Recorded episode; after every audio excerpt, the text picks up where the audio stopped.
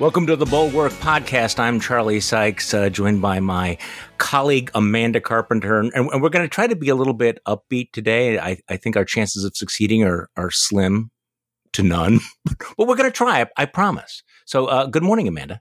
Hey, I'm upbeat. Y- you know how I am.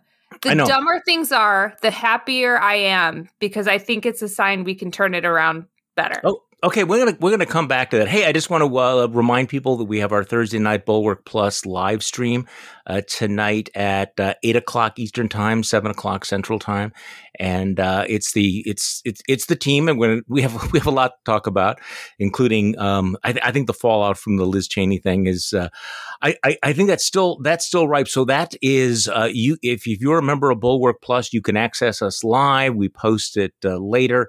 Um, looking forward to all of that. So today was one of these, today a weird day. You know, you know, because I'm in Central Time. If I'm on Morning Joe that first hour, I have to get up at four o'clock in the morning.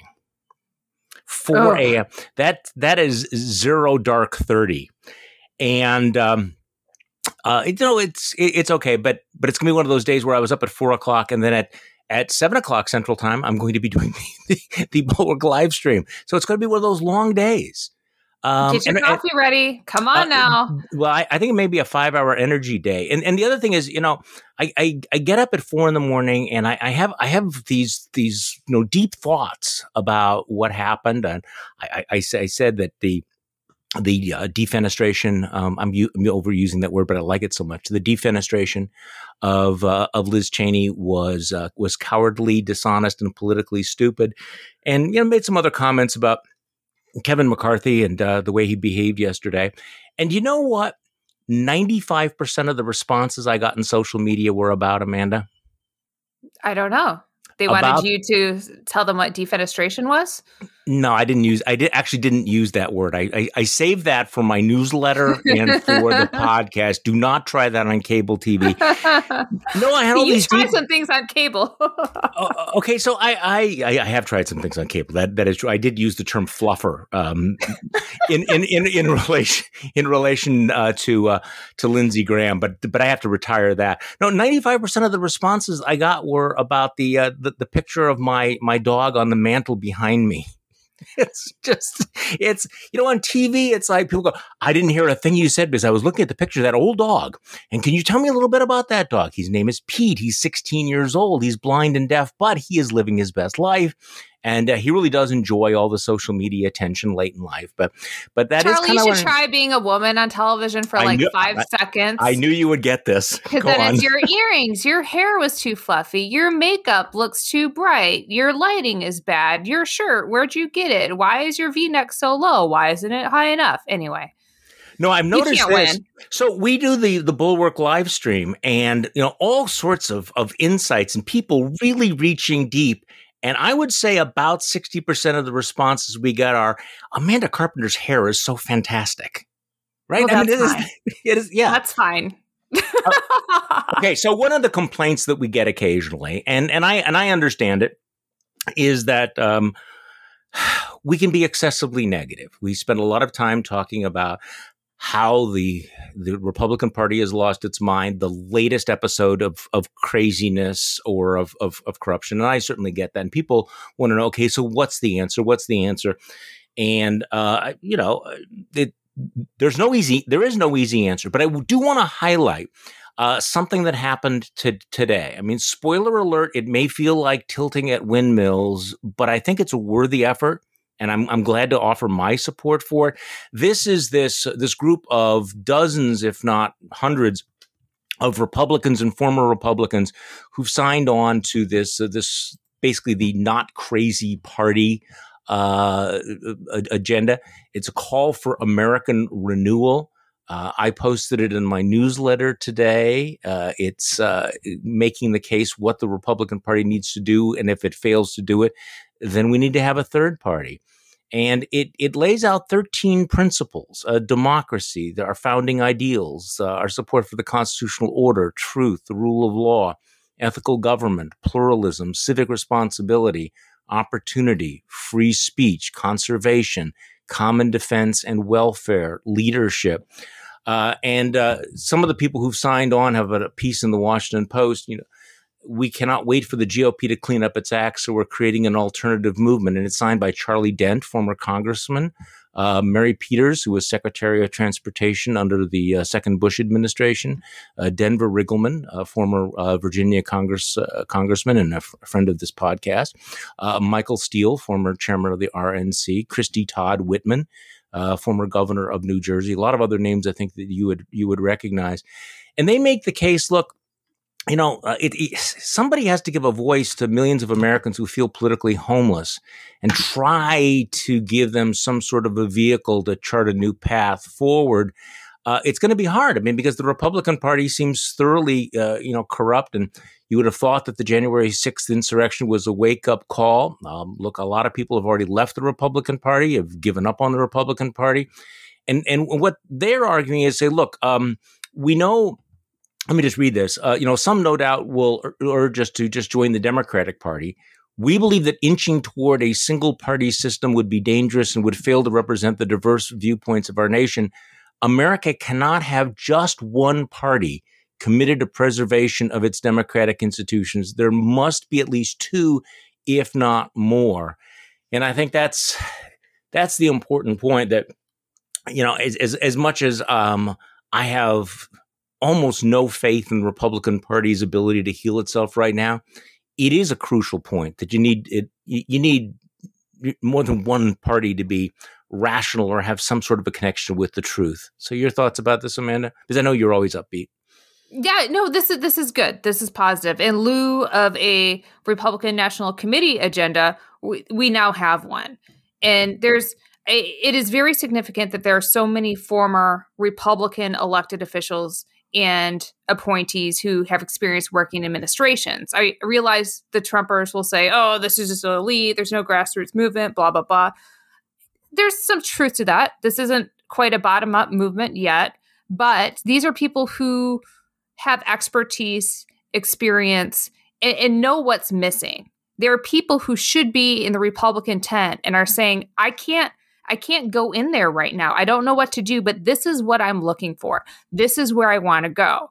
Um, I do think a group like this is still fighting the idea of whether they want to remain in the party or go third party. I, I, I think it can be more simple than that. There's two routes. Either we're Republicans and we're not going to vote for people who uphold the big lie, et cetera, et cetera, or just be independent. Just be independent yeah. and, and, vote for who you want to vote for. Because the people on this list, they may have voted for Joe Biden in the last election, but they are not Democrats. And it's so weird to me to see people from the Trump camp say, "Oh, well, they voted for Biden; they're not Republicans anymore." It's like, okay, like you you want to shrink the tent. That's incredible. Um, it's an incredible admission that they continue to make. But like, okay, fine.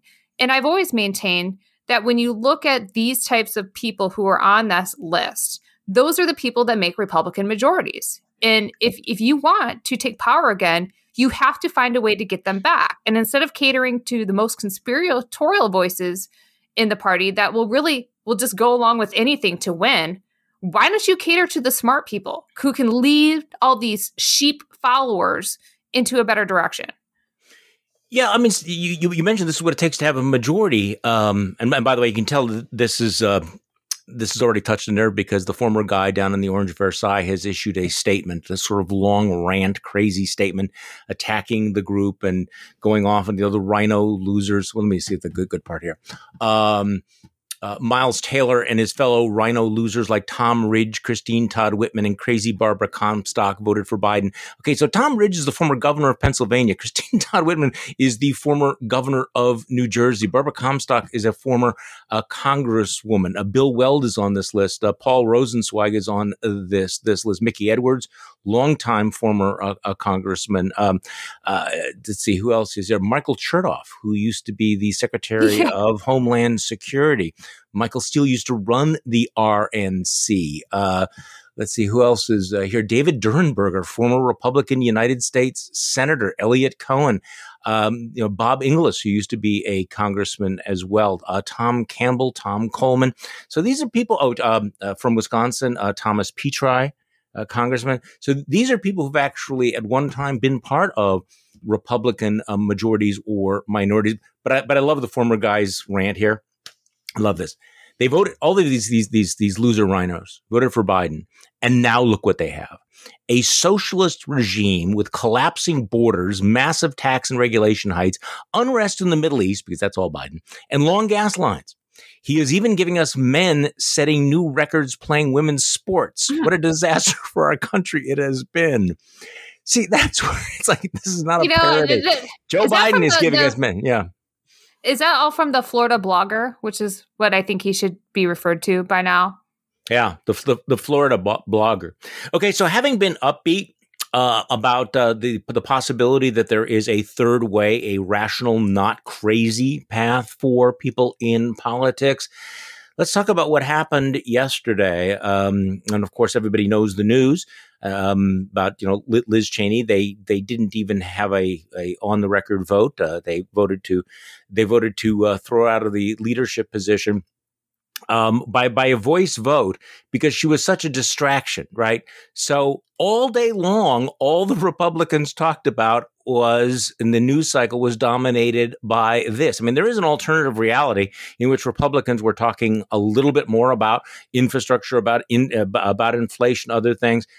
But one of the highlights of of yesterday was to give you an idea of how far the Republican Party has has gone from the truth. The day that they throw Liz Cheney out of her position because she tells the truth about the election and about January 6th. You had this hearing, and I'm sure you saw this, Amanda. And you had, um, since you've written a book about gaslighting, y- you had one Republican after another, pre- not just pretend, but but make the argument that January 6th was really no big deal. So here is who are these congressmen? Congressman Clyde Congressman, who are who's the, who's the second one? Uh, well, there's there's there's there's there's three of them, um, and Paul Gosar. But these are three elected House members during uh, in an official House hearing talking about the riot of January 6th. Let's just play it. The denialists. This hearing is called the Capitol Insurrection. Let's be honest with the American people. It was not an insurrection, and we cannot call it that and be truthful. The House floor was never breached, and it was not an insurrection. This is the truth. There was an undisciplined mob. There were some rioters and some who committed acts of vandalism. But let me be clear there was no insurrection, and to call it an insurrection, in my opinion, is a bold faced lie. Was January 6th an insurrection, or could it be more accurately described as a mob of misfits committing disorderly conduct, violent entry, civil disorder, vandalism, unlawful entry, etc.? You know, the crimes that these people were actually charged with. I've repeatedly asked for the Capitol footage from before and during January 6. Such Paul footage would provide answers, could contain exculpatory evidence regarding the outrageous accusations against members of Congress, and most importantly, exonerate the many Americans who peacefully protested and never set foot in the Capitol.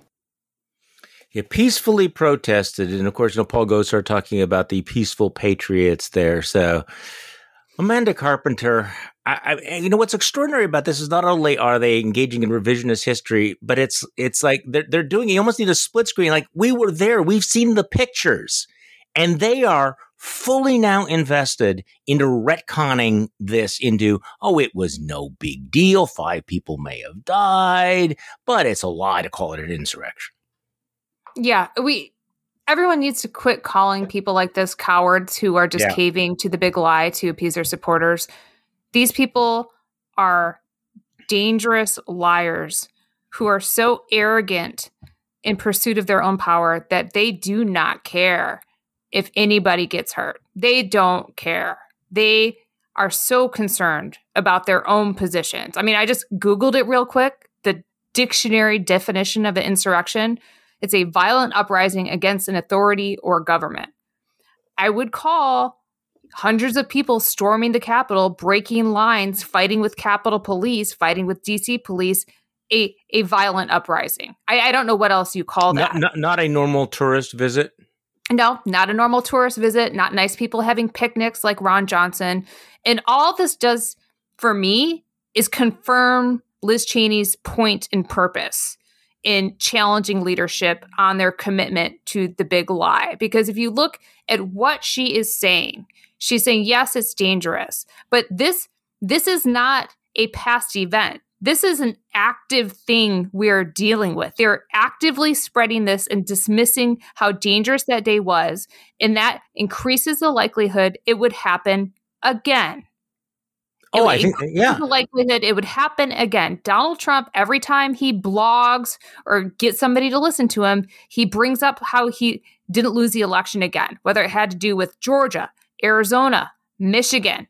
This is an active lie that we have to actively fight. That's why I am not I am not despondent whatsoever about what happened to Liz Cheney yesterday. I am happy because finally we are having this conversation.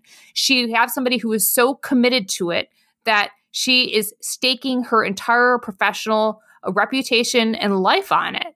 She is going to make this a national message and she doesn't care. We haven't had that before. We didn't have that last year. January 6th changed that for a significant number of Republicans, like Liz Cheney, who was on the team for Donald Trump in November 2020, like Adam Kinzinger, who voted for Trump in 2020. And now we have people who have looked at all these lies and saw that there is a price to it. So I am happy because now finally we have someone to organize with who can do something in Congress. And that is going to be the January 6th commission. I know I maybe it's annoying. Maybe I sound like a broken record on this, but there is so much potential for upside here. Now that she has cut loose from leadership, she can work with the Democrats to get this passed out of both houses in Congress. They control both. You can stuff this into a reconciliation bill with only 50 votes. Biden is going to sign it. And the way that she wants to design it is that so that no current member of Congress can be involved. There are so many formal Republicans with legal, investigative, analytical experience who will willingly serve on this commission because I don't think we have even scraped the beginning of our understanding of what happened that day. I mean, just I want everybody listening to consider the fact that this attack went on for three hours without President Trump doing anything. Three hours. No one could make the call. We were watching it on television. There were members of the military sitting in a bus waiting to go, waiting for the green light and the White House wouldn't give it to them. We need to flesh out that story. We need to flesh out the story of how all those people got there that day. This was organized, it was not spontaneous, it was planned. And so let's talk about that for the next year. I am thrilled to have that conversation. Well, yeah, and it, we, one of the other things that's happening, of course, is that uh, the Republicans are mainstreaming the idea now, and it seems bizarre that the rioters are the victims here. So this uh, Jody Hice, who's running for Georgia Secretary of State with Trump's support, uh, is also a congressman. He said it was Trump supporters who lost their lives that day, not Trump supporters who were taking the lives of others. So you see, they're the victim. And uh, you know, Christa, Christian Vanderbrouk tweeted out the idea that the pro-Trump rioters were the real victims on January 6 is now a mainstream GOP position, and you should blame the spineless establishment for letting the lunatics walk all over them. Um, my only concern is that because they're so invested in this um, big lie about January 6th, that the Republicans will try to discredit any commission in the same way that they were able successfully, in, in on, at least on their side of the aisle, to discredit the entire Mueller investigation. I mean, early on, they will. they will. And so, uh, but but I, I I totally agree with you about that. Now, speaking of the big lie. Uh, Kevin McCarthy keeps moving from sort of one strategy to another and he's uh, he's trying something else uh, yesterday. He goes and he meets with uh, with with uh, with President Biden, and he comes out from the White House, and he's apparently now decided he's going to lie about the big lie. So it's like you have the big lie, and now he's going to lie about the big lie. This is what uh, this is what Kevin McCarthy said yesterday. Well, first of all, the conference will decide, but I don't think anybody is questioning the legitimacy of the presidential election. I think that is all over with. We're sitting here with the president today. Um, so from that point of view, I don't think that's a problem. Fill in the, fill in the gaps for us because what what no one is questioning the legitimacy of the presidential election. Okay, I'm sorry to keep coming back to the gaslighting, Amanda, but it's like, yeah, what about the guy whose ass you have been kissing for the last several months down in the Orange Versailles, who questions it every single day. Are you kidding me? No, it just never happened.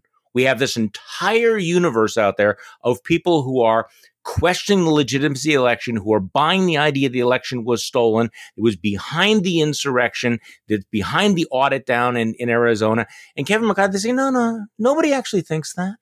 The day they fire Liz Cheney for pushing back on it. I uh, help me, help yeah, me with this, Amanda. It, it's it's frustrating because he, when people make such blatant misstatements like that that he knows are not true, it, it's just playing on the politeness of everyone around him who has to listen to it. Like he knows he can go to the camera and say whatever. I mean, who's who's going to shout back at him? He has the microphone, and that's what's just so. The, the way this is set up, it's just like we all just have to sit there and listen to it, I guess. And he knows that, and well, that's why Elise Stefanik is going to go there and message that because there, there's no there's no downside to lying and we all just look stupid. It feels bad because we look we feel stupid having to listen to such stupid things. That's what gives you that feeling like ah, like I can't yeah. stand this. And it's just you can't tune it out because you have to fight it. So again, yeah. channel channel your frustration into getting behind Liz Cheney for this moment. And can we just have a, a word with our left leaning listeners? This isn't directed at all of you, but I get so much pushback that, oh, well, don't make Liz Cheney a hero. Number one, who's actually making her a hero? I will, but that's me. Um, you know, oh. she she doesn't have principles because Iraq war and blah blah blah blah blah blah blah. Like, really, are you going to do this? Can yes. you not find it in your mind, in your heart, to make a temporary alliance with someone who is working with you on the most important thing right now? Are we going to do this like whole George Washington thing where because he owned slaves, he shouldn't be recognized as a founder? Like, is, is that what you want to do with Liz Cheney? Because otherwise, you get no help. You get no bipartisan commission. You get nothing. Okay. So find a way to work with her. I, I, get I get the the pushback. Uh, Liz Cheney is no saint. She's no Joan of Arc. Okay, nobody's saying she's a saint. Okay, that's right. that's that's not what that's not what this is about. And also, folks, you you know, on the one hand, see this assault on democracy as an existential threat to the country, right? It's an existential threat. okay, so she steps up and says, I am with you in this moment of existential peril. And you're going, yeah, but you voted for the tax cut or you you you, you took this position. I mean, really. Right. Um, so I want to go back. The, the one, you know, somebody asked me this morning, you know what's going through the minds of some of these folks? And i had a very short answer because not much. But they also know there's no downside for many of these republicans. They they know there's no downside for saying the crazy things. In fact they might even be rewarded for it. Um, but also they know that there is this uh, media ecosystem that will find ways to rationalize defend and deflect. Uh, so uh, byron york who has become a reliable uh, spokesperson for the anti anti Trump or pro Trump, whatever you want to call it, is you know tweeting out about the uh, you know the purge of, of Liz Cheney, saying what's really changed is she just wouldn't stop talking. I mean, he's one of those people that it's not because uh. she voted for impeachment; it's because she keeps bringing it up. Um, Jon Ward. Uh, the report, the reporter did a flagrant act of journalism. I, I don't know whether you saw this. This is this is a fantastic timeline. He said, "Let's review the actual evidence for the argument from anonymous House Republicans and people like By- Byron York that Cheney is the one who changed since the last vote on her leadership back in February. He said, Am I missing anything from this list? Because it seems pretty clear the big change was that Trump began relaunching an avalanche of lies. So let's just do the timeline here. So January 13th is the impeachment vote. February 3rd, Cheney wins her leadership vote 145 to 61. February 24th, she makes a statement on CPAC, which embarrasses uh, McCarthy. February 28th, Trump's CPAC speech. And then he goes through the list of all the times now that Trump has issued statements claiming the election was rigged and stolen. March 20th, April 2nd, April 4th, April 5th, April 6th, sensing a pattern here, April 12th, April 23rd, April 24th, four statements, April 26th, two statements, April 27th, May 3rd, which uh, Trump called the 2020 election itself the big lie. And Cheney responded with one tweet. May, May 5th, May 6th, May 7th. Um, Trump attacked Cheney on April 14th, April 27th, May 3rd, and May 5th. And yet, we're supposed to believe it's just if, if Liz, Cheney would have just let it drop, if she just would have let it drop. And there's there's Kevin McCarthy standing out in front of the White House yesterday saying no nobody's questioning whether the election was stolen. I mean, the bullshit is so heavy. It's just so deep. It's hard to wade through. Hey, speaking of which, layers of bullshit. Um, Mitch McConnell uh, mm. a- actually went on Fox News and got some tough questions. So he, he's on with Bret Baier. And he's saying, well, um, yes, we're definitely moving on. You know, we just need to move on from being obsessed with with Donald Trump. And Bret Baier didn't let, let him get away with it. Listen to this.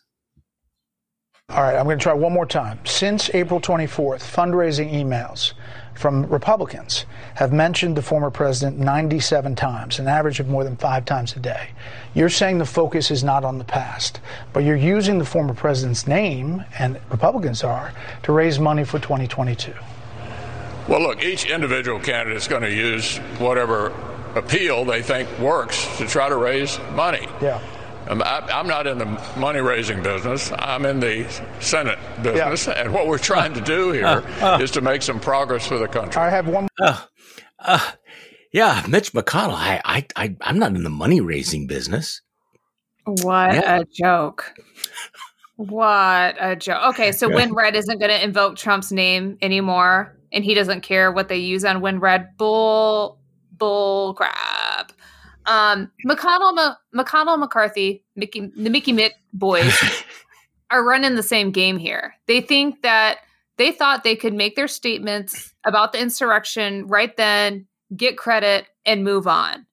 But there's no moving on from this. I mean, McCarthy really is telling people that if we just don't talk about January 6th, the questions are going to go away you guys are going to get hammered on this in every single general election.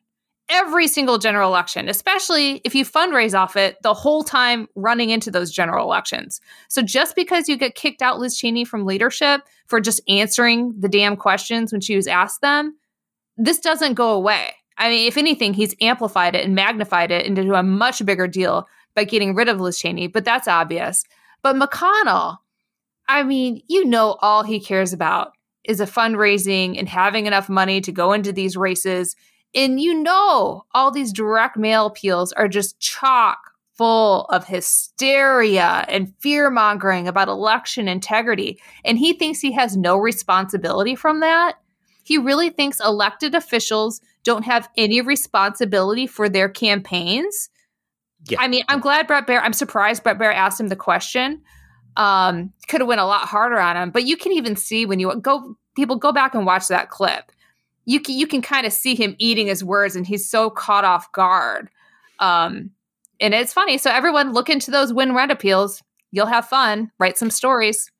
So I, I, I apologize in advance for actually veering into the area of policy substance here, but I I thought it was interesting that uh, Mitch McConnell and Kevin McCarthy go to the White House to talk about infrastructure, and it sounds like they had a at least for a couple of moments they had some substantive um, discussions about you know how you define social. I mean, how you define social. You know how, how you define uh, infrastructure, whether it's brick and mortar and things like that. But then they came out and they said, um, our our red line is that we don't want to raise the corporate tax at all. That, not at all. Now, okay, I'm a little confused. What is the liberal and the conservative position? Is is is it no longer the conservative position that if you're going to spend money, you have to come up and find a way to pay for it? Because is uh, that would I would think that would be a conservative position. But the other thing is um, are you old enough to remember when the Republican Party was supposed to be at war with corporate America? And there they yeah. are standing out there in front of the White House saying, hey, the one thing we are just not going to do is we are not going to raise corporate taxes by one nickel. So, so much for the war, the populist war on corporate America. Yeah, this is why, I mean, it's nothing's going to get done. The Democrats want corporate taxes, the Republicans want user fees to pay for it. And this is how you spend bills without ever paying for it. Um, here we go. It's just they're at a dead end here. It's not going to be paid for. Well, and and also, look, I mean, this is, I, I hate to have another spoiler alert here, but uh, th- there's not going to be any compromise because you can tell that Kevin McCarthy is not able to be a good faith negotiator. Here is another yeah. tell. So the same day they throw Liz Cheney out, uh, and he comes up with this lie about the big lie. He also comes out of the White House meeting where he's sitting down with the president and they're supposed to be engaging in good faith negotiations over the infrastructure bill. And immediately upon exiting the Oval Office, his campaign puts out a fundraising appeal that reads that, you know, I just met with corrupt Joe Biden and he's still, all caps, planning to push his radical socialist agenda. So he goes out of the meeting in which they're shaking hands and they're pretending that they're negotiating back and forth. And the first thing they do is put out a tweet. Now, I'm going to put out a, an appeal. Now, of course, he didn't write it himself. I understand all that. But put out going to corrupt Joe Biden is still planning on destroying America. Uh, there's no way that he is going to engage in a good faith effort to come up with a compromise or vote for anything that will remotely uh, appear to be a win for the Biden administration. I mean, we've kind of seen this kabuki dance before, haven't we? Yeah, and this leads us back to reconciliation. I mean, I don't I don't like passing bills by 50 votes, but if I were a Democrat in their shoes, I would say 100% cut this guy out of the process, get it done. Um, there's just they're not there in good faith, and that it's just so silly. Like, is that even worth it? Uh, how much money do you think McCarthy even raised off that fundraising appeal? Yeah, who knows? A couple thousand bucks. I mean, I'm just not that that makes it right, but it's just so desperate, and that's why I look at this again with my optimistic take on things being so dark. These people aren't smart. He's not no, smart. they're not. No, these are not savvy people who can organize well and have a good message. I mean, this is these are just retreads from what the 1990s. I see people going on television saying, "Oh, we need to unite around fire Pelosi." Oh, the RNC wants their talking points back from 2008. I, you guys are running on the same crap, and I think that's what people like Kinzinger and Cheney see. Like, they, we can do this better than them. It's going to be ugly. It's going to be hard for a little while but my goodness, these guys can't even get a website going half the time. I just, Kevin it's McCarthy not hard is, to argue and dumb. beat them.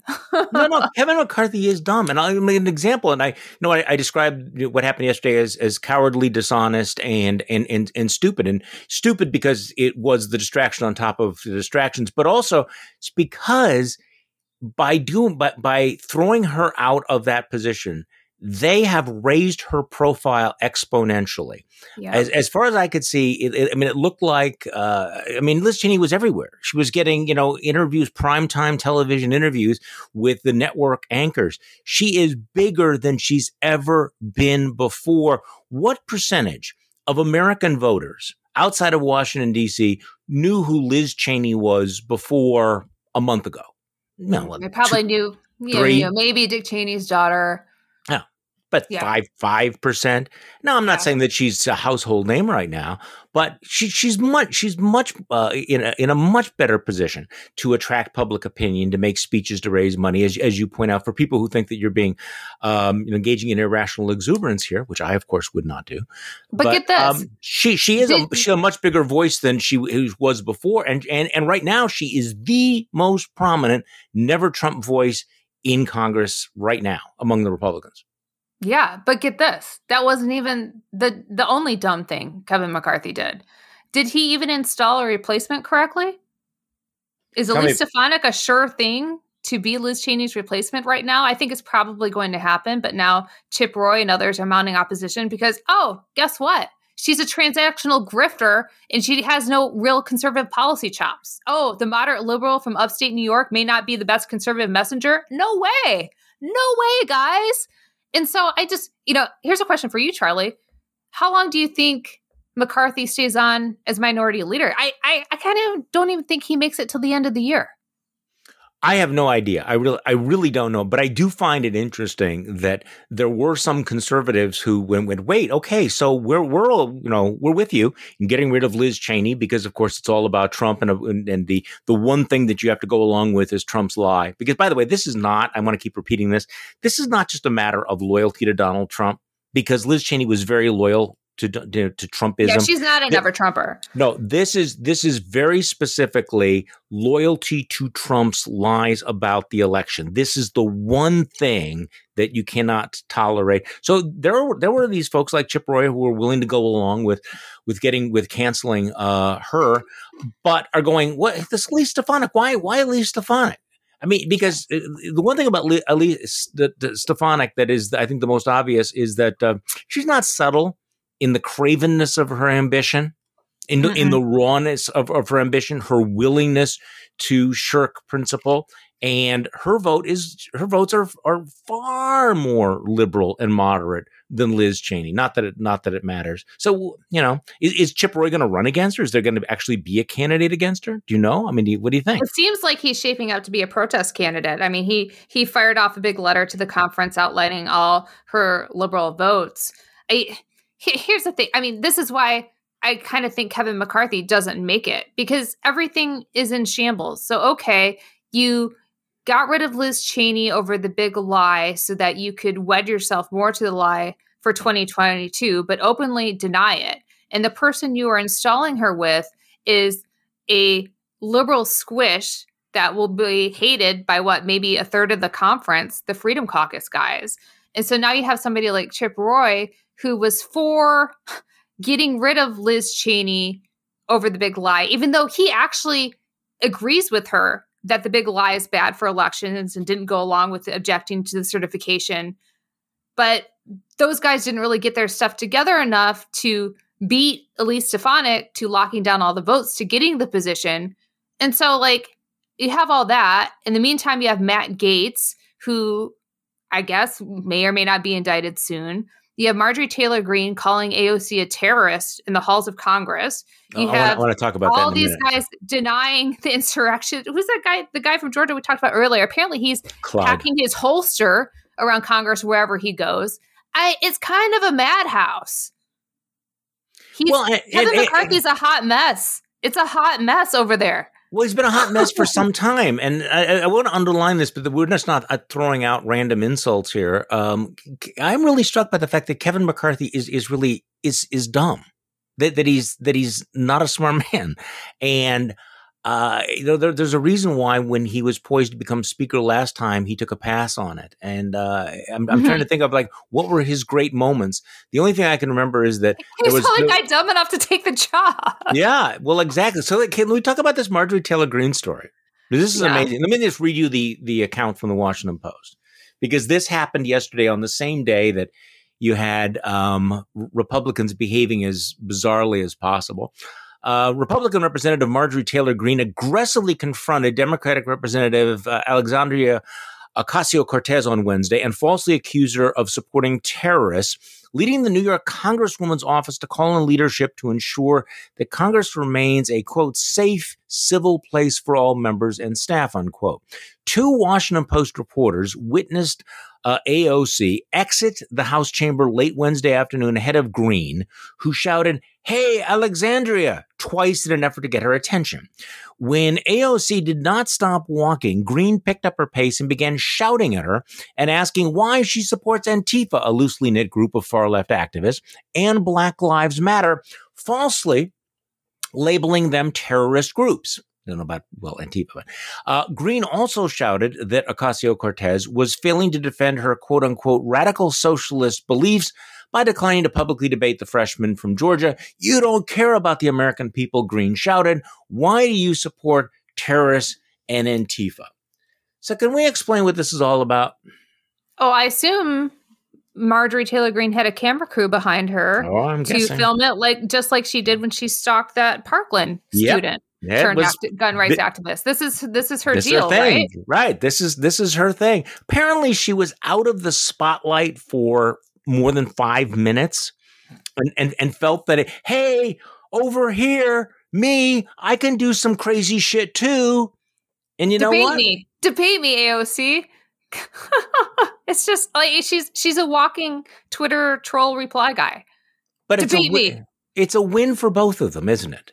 Because if if you're Marjorie Taylor Greene, you want to be the foil for AOC, and if you're AOC, you want Marjorie Taylor Greene going complete batshit crazy on you.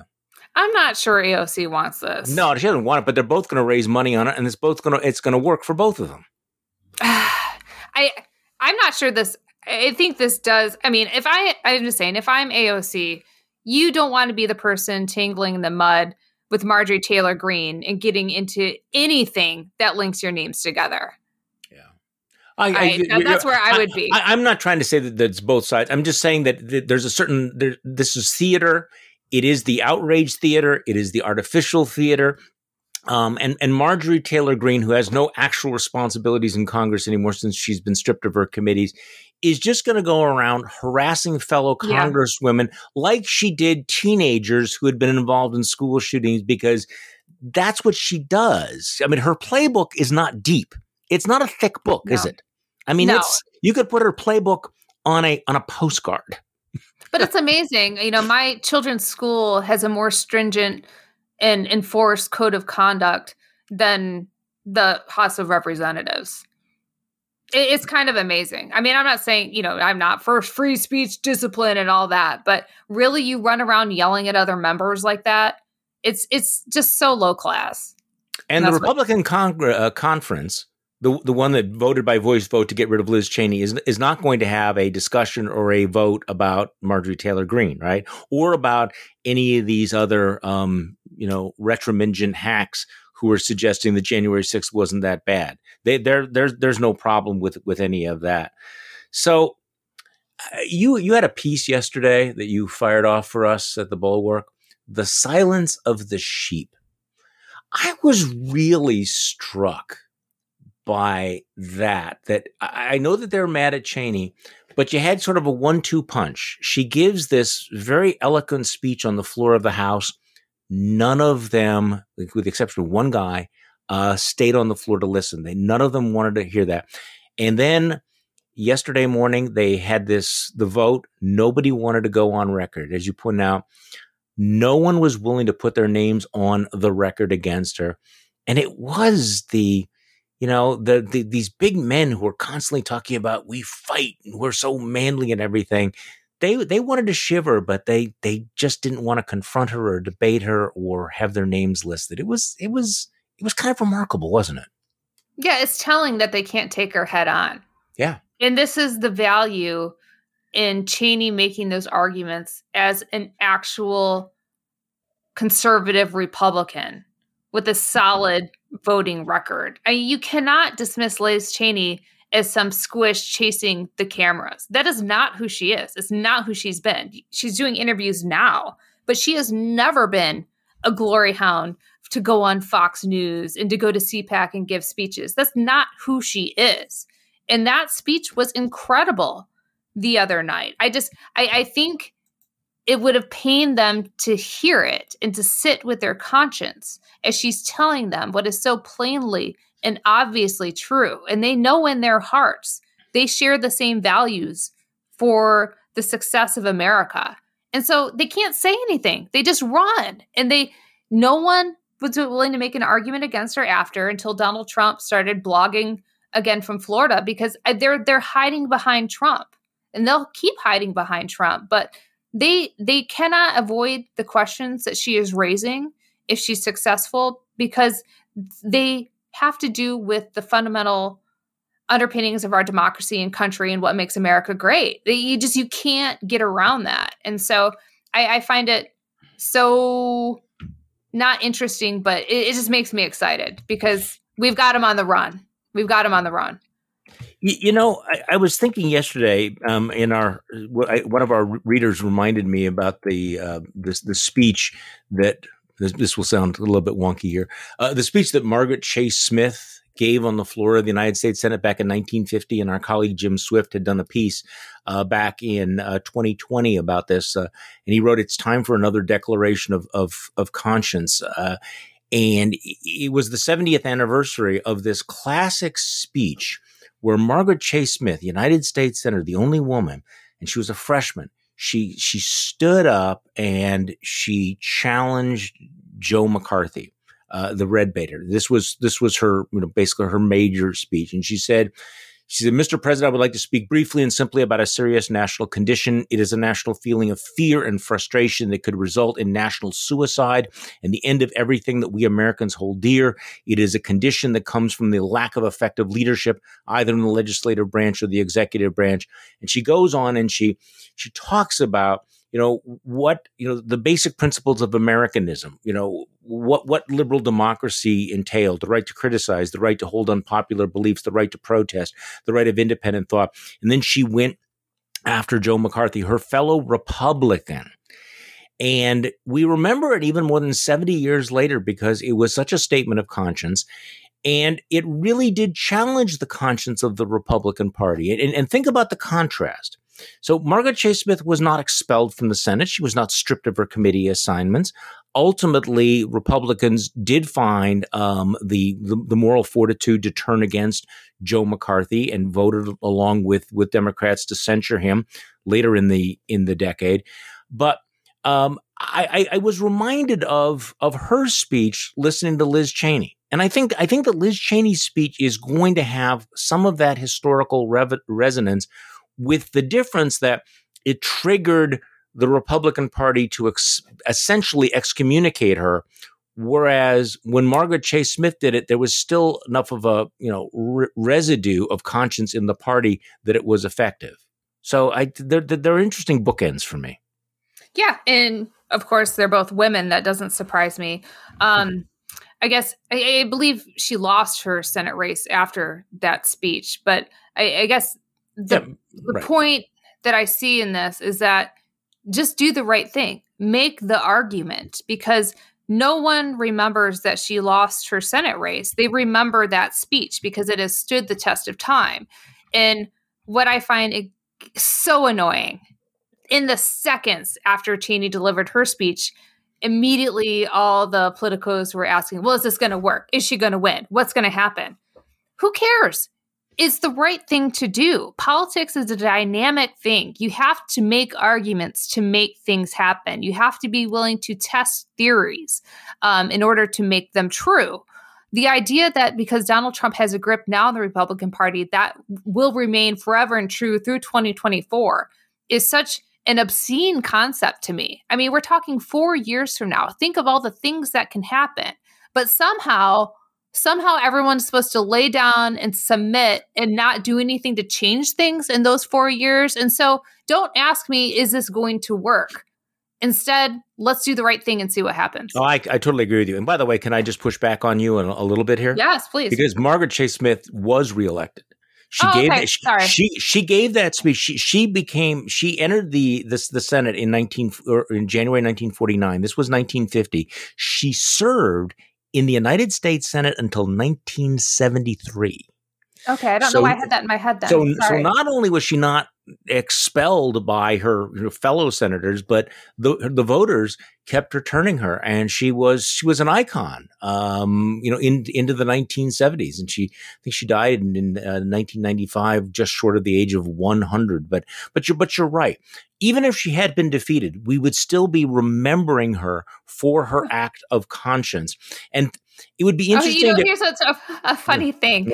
Uh, after the speech, McCarthy called her and her supporters Snow White and the Six Dwarves. So we're dealing about with the same level of rhetoric when it comes to the haters. See that that's what that's awfully interesting because, because doesn't that sound so Trumpy? It was it was that that dumbed down sort of crude insult that he would throw, and it didn't work. Um, so I was just thinking, if, if, you if you ran through a roster of all the other members of the United States Senate from you know that that period, I wonder how many of the people would be talking about today. I mean, really, it's it's yeah. it, you know, and, and again, may, maybe people just don't care about history. But I, I, sort of get the sense that you know we kept asking this during the Trump years. Well, aren't people concerned about the verdict of history? And I think that what Republicans basically said was, yeah, history's mystery. We don't care. Um, we're all going to be dead anyway, so it it it doesn't matter. But um, she's one of the perfect uh, examples because there's no article, there's no reference to Margaret Chase Smith that does not include that June 1st, 1950 Declaration of Conscience. And I think that what you had from Liz Cheney this week was uh, a 2021 version of her Declaration of, of Conscience. And it wasn't just about her, it was a challenge to the Republican Party. How will this party respond to that? And, and I think we've seen short term what the answer is. Long term, um, I'm I'm thinking it's going to play a lot differently. I'm, I'm I'm guessing the history is going to remember Liz Cheney very differently than Matt Gaetz. That's just, but I'm I'm, I'm just I'm just willing to go out there on a limb. So Amanda, Amanda Carpenter, what else are you keeping your eye on this week? You know, I'm still just watching January Commission stuff like crazy. I think that is going to be the most interesting development over, through the next year. Uh, I noticed Cheney was reiterating her commitment to it in interviews this morning. Pelosi was making um, quiet noises about it as well. So I think I think there's big big things happening on that front. I certainly hope you are right. Amanda Carpenter, thanks so much for coming on the podcast. Uh, we always enjoy having you on. Thank you. Especially because no one's going to comment on your hair. or, or, or or or my dogs because it's just it, it is it is just it is just pure. Thank you all for listening to today's Bulwark podcast. A reminder about the Bulwark live stream tonight. Uh, and if you're a member of Bulwark Plus, uh, you can access that at 8 o'clock uh, Eastern Time, 7 o'clock Central Time. If you're not yet a member of Bulwark Plus, you have plenty of time to join. Uh, we'll be back tomorrow, and we will do this all over again.